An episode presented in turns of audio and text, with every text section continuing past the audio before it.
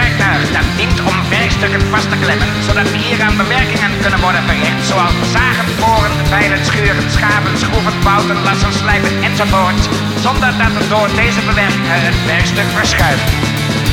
Om beschadigingen van werkstukken door spannen te voorkomen, kan men ook gebruik maken van losse spanplaten. Daarmee wordt tegengegaan dat de kartelingen van de spanvlakken in het werkstuk dringen.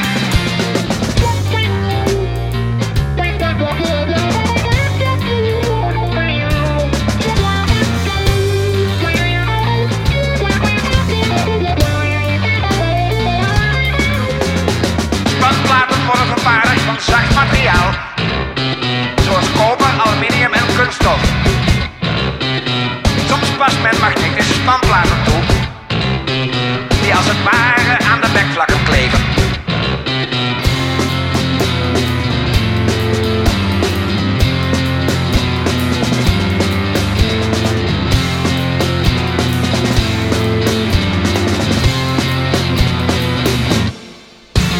Meestal worden bankschroeven op vaste ondergrond, zoals een werkbank vastgezet.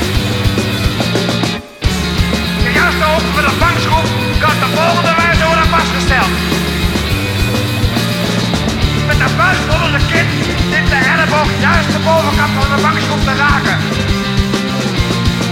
Om deze juiste werkhoogte te bereiken, kan men eventueel een plankje eronder aanbrengen. Staat de bankschroef echter te hoog, dan is een puntje voor de werkbank de oplossing. Een standaard bankschroef met stalen dekken is zonder verdere voorzieningen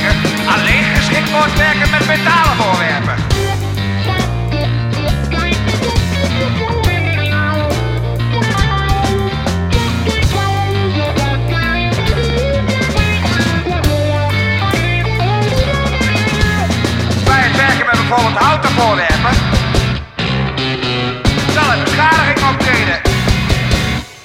Tenzij er beschermende maatregelen worden genomen.